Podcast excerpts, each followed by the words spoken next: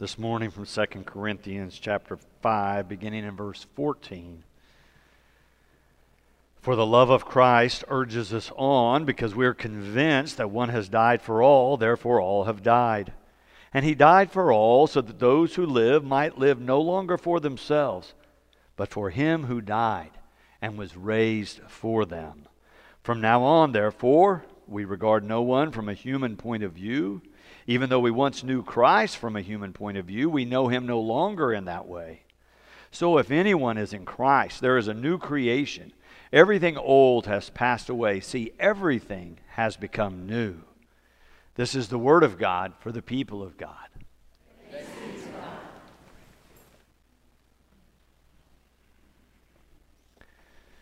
Paul makes this startling claim in Verse 17, that last verse we read. So if anyone, anyone is in Christ, there's a new creation. Everything old has passed away. See, everything has become new.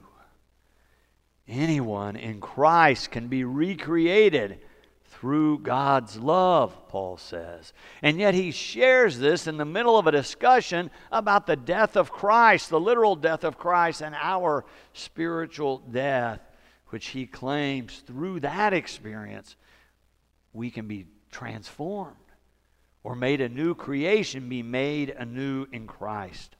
Paul sees the death of Christ as the revelation of God's love alive in Christ, which is now being offered to us, being offered to each of us. He starts, verse 14, where we started this morning, for the love of Christ urges us on. He starts with this positive proclamation that the love of Christ is with us and encouraging us. And certainly I prefer to talk and preach and think about the love of Christ, the love of God, the abundant life that we are offered through God's love. And yet, just as Paul does in this reading this morning, Christian writings and the Christian story always take us back to suffering and death as a part of the universal human experience. Yet for Christians, we are told, even when we are having difficult days, even when we're having terrible experiences in life or in a difficult phase of life, we are told God is with us. But not only with us, but at work to redeem those experiences and to bring us through so that they become more than just difficult days or loss or evil, but they become redeemed in the experience of our life in the midst of God's life. Lots of people through the ages have tried to describe this spiritual path one way many have described this human spiritual journey is to say it's a fourfold path. They say it begins with recognizing God at work in creation, bringing goodness and offering blessings and offering all we need for life and health and abundance. But then it moves to a second observation death and suffering are a place where we can recognize God more deeply that even in our difficult days, the Christian testimony is we can connect with God. And sometimes, unexpectedly, poignantly, in those difficult, terrible days, often are when we have our deepest connection with God. We connect with God in a new way. Often it's those experiences that strip us of the illusion that we're in control and we turn to God. It's a common human experience to go through difficult experiences, to have tough days, terrible days, dark days. Certainly, some of those are interior, some are externally. We've been through some of those in our country these last several days and even here in our city. The question is can our faith, can our theological understanding continue to help us trust in God? Even in difficult experiences. The fourfold path then says out of experiencing the positives and the negatives of life comes the energy for creativity and new life and opens the door for our transformation.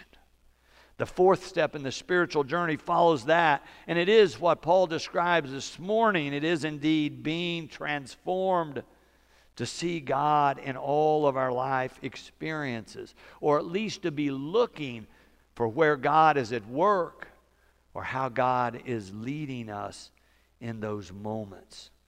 Paul describes these four phases or this fourfold path in the reading this morning. I want to show it to you in verse 14 as he starts for the love of Christ urges us on.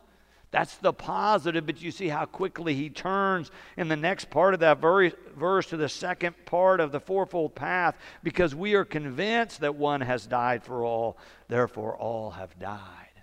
Christ's literal death, our spiritual death, important in the spiritual journey Paul is saying. But then in the next verse, he begins to look at what, what this experience does for us. Verse 15.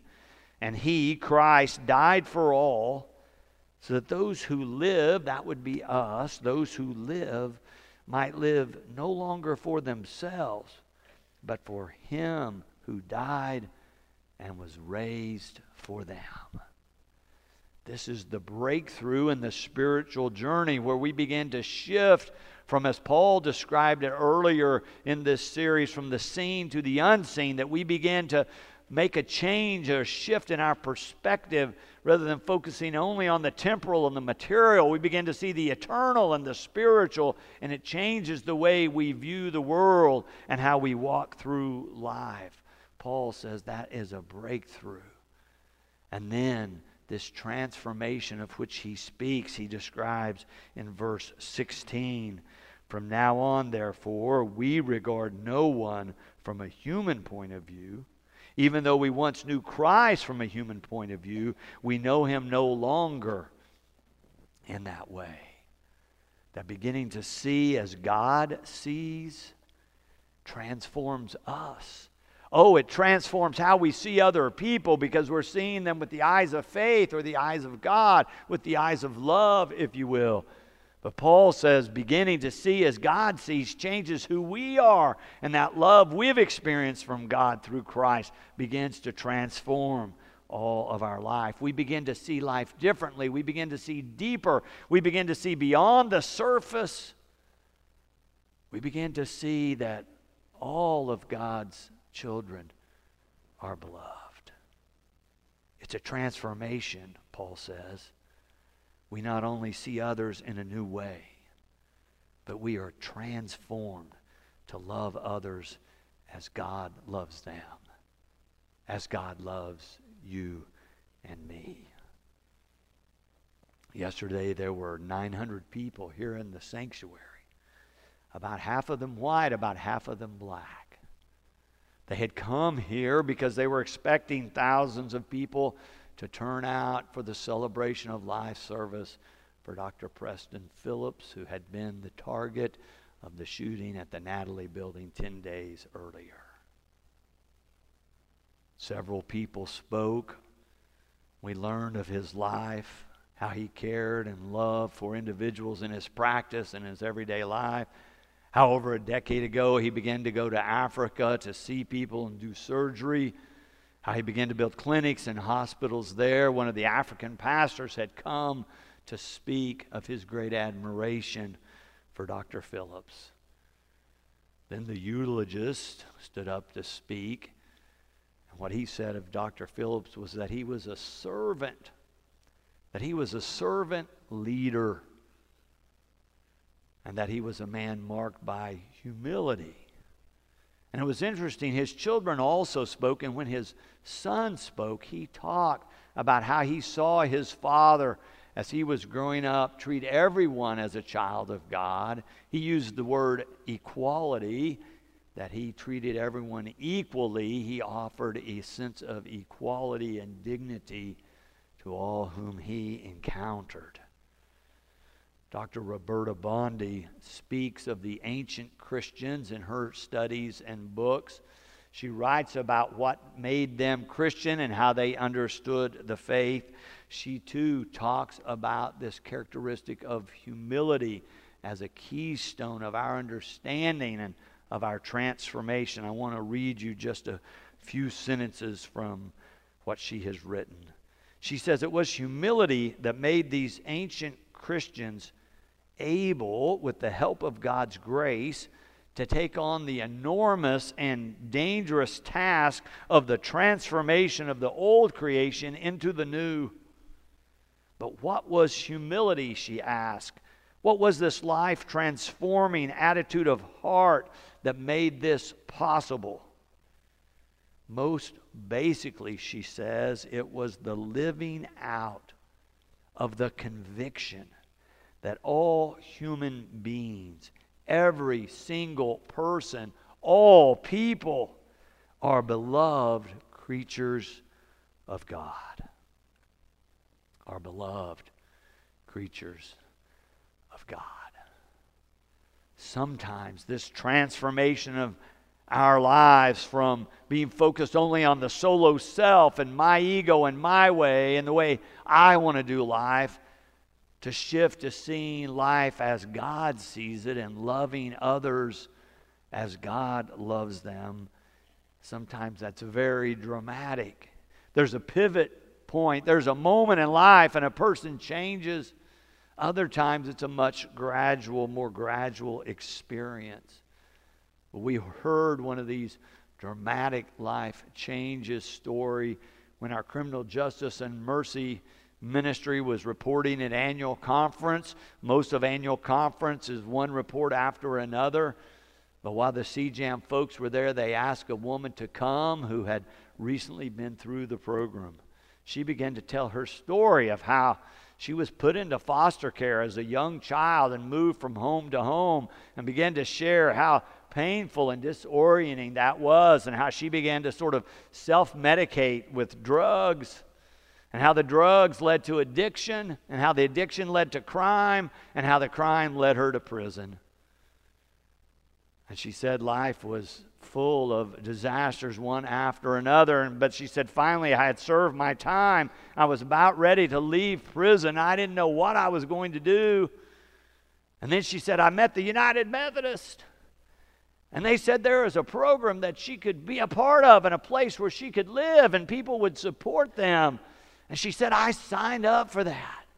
And the love and the kindness and the support I experienced during that time, she said, You wouldn't believe it, but the Exodus house saved my life. And then she went on to tell what was happening in her life now. Now that she's come out of the prison system and been through the Exodus House program. She says, I'm sober, I'm married, I'm happily married, and I'm working for Catholic charities so I can give back and serve others. It was a powerful story to hear how United Methodists, the state of Oklahoma, come together to provide that kind of pathway for a person to be made new. Paul says, So if anyone is in Christ, there is a new creation. Everything old has passed away. See, everything has become new. Paul's own story is dramatic as well. You may remember he was known as Saul before he became Paul. I want to read you a few verses out of the book of Acts, chapter 9, where it tells his story. It says, Meanwhile, Saul, still breathing threats and murder against the disciples of the Lord, went to the high priest and asked him for letters to the synagogues at Damascus, so that if he found any who belonged to the way, men or women, he might bring them bound up back to Jerusalem. Now, as he was going along and approaching Damascus, Suddenly, a light from heaven flashed around him. He fell to the ground and heard a voice saying to him, Saul, Saul, why do you persecute me? He asked, Who are you, Lord, or who are you, sir? The reply came, I am Jesus, whom you are persecuting. But get up and enter the city, and you will be told what you are to do. It was a dramatic pivot point in Paul's life. His name changes, his whole perspective changes. He moves from one who's persecuting those who are followers of Christ to becoming the chief proclaimer of those who are followers of Christ. He's the one who proclaims throughout the Mediterranean area and writes all these letters we have as Christian scripture of this great good news of God's love, able to change your life and make you new. It was Paul's own experience, and it was a dramatic one. Some of us have that kind of experience of conversion and transformation. But actually, for most people I know, it's been a much more gradual, almost normal experience. That was my experience. I was born into the church. My parents were every Sunday goers. They had me baptized as an infant. My grandparents were there. My siblings were there. People from my small town were there every Sunday, loving me and caring for me, providing vacation Bible school and confirmation and sending me to summer camp. By the time I was a teenager, I had pastors who began to ask if I might serve as a liturgist in the service of my little home church, read a psalm, write a prayer, read the liturgy. I had people begin saying to me, We think you have gifts for ministry. We think you ought to think about going into the ministry. By the time I was a freshman in college at the University of Oklahoma, I was thinking seriously about it, either law or ministry. I finally, through much prayer and searching, decided God had best gifted me to be a minister of the church. I went back to my home church and told my pastor, I think God's calling me into the ministry. And he began to walk along beside me. My local church affirmed me in terms of this decision of going into ministry. I went on to seminary, studied theology. Of course, I'd been reading scripture and theology since I was little. When I was in high school, developing my own devotional time of reading theologians and taking notes and praying about it and doing all I could, striving to follow Christ in all that I could say and do. And then came out into ministry. But you know, ministers aren't finished just because we finished seminary. We're still growing in grace, we're still growing in faith. There have been so many different moments of insight and growth in my own life. It wasn't a single thing, it was a whole multiplicity of ways that I experienced God's love. For so many of us, that's the way it is. For many of us, this becoming new, this being made a new creation, as Paul says, is a continuous process in relationship with God through Christ. Dr. Bondi shares the story of a great third century theologian, Origen, who was one of the early theologians of the church. One of the metaphors he uses for this human divine interaction is a sailing ship. He says it's like we're all the captain of our own ship. And throughout our lives, we have to be the ones who navigate the way. We have to pay attention. We need some skills and energies focused on making sure we get to where we're going. For if we don't, he says, the oceans are dangerous and disaster can strike, and you can end up shipwrecked really easily. But he said, you know, without the wind, the ship's going nowhere. And he says, God is like the billows of the wind blowing, filling your sails, and moving you on into the future. Origen says, as he thinks about it, when he's trying to compare the role of the captain and of the wind, he says, You know, it seems like the captain plays a very small role, and the mighty wind makes all the difference course, he's saying the wind is like the Spirit of God animating and energizing our lives and moving us forward. It's the wind, the Spirit, that makes us new, that makes us a new creation. Would you pray with me? Make us new, O God. Make us new. Empower us to let our old self, disconnected from you, die away. Show us the many ways each of us cling to the solo self, to my ego, my false desires, my way of doing life. May the wind of your Spirit blow through our lives so that we may be refreshed and reborn in Christ. Open our eyes to see the world as you see it, to value every human being, to love and serve each person whom you put in our path. We are here this morning, Lord, and we ask for a fresh portion of your grace. May your great love for us urge us on as we recommit to the way of Christ. Amen. And thanks be to God.